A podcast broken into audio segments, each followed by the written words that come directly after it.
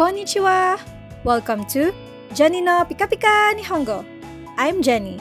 My fascination with everything Japanese brought me to Tokyo several years ago.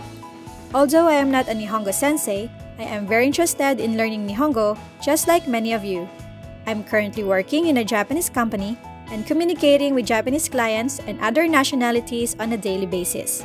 So my dream is to be able to bridge the gap between Japan and the Philippines as well as other Asian countries.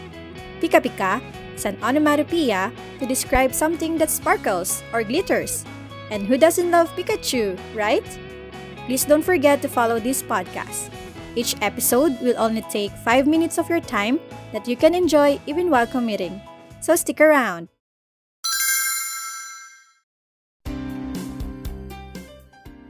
Today, I have invited Kling Sensei. This episode will give you an idea on how our N5 Nihongo Package podcast is like. You'll learn some basic greetings, useful expressions, and a whole lot more.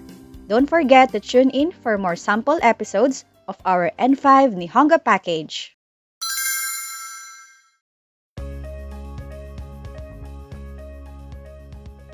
Now let's proceed to the next greeting. Konnichiwa. Ko n ni chi wa. Konnichiwa. This is the midday greeting and could mean good afternoon, hi, or hello. Many people ask why the wa at the end of this expression is written with the hiragana character for ha instead of wa. So, here's the explanation.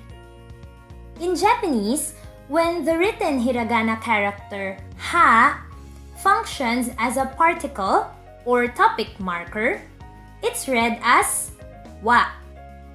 Now, konnichiwa is actually a shortened version of a longer expression in the olden times. Konnichi was the old way of saying today. Back then, people would greet each other by talking about the day. So, most of those greetings started with konnichiwa. For example, they would ask, Konnichiwa, gokigen ikaga desu ka? Which means, how are you feeling today?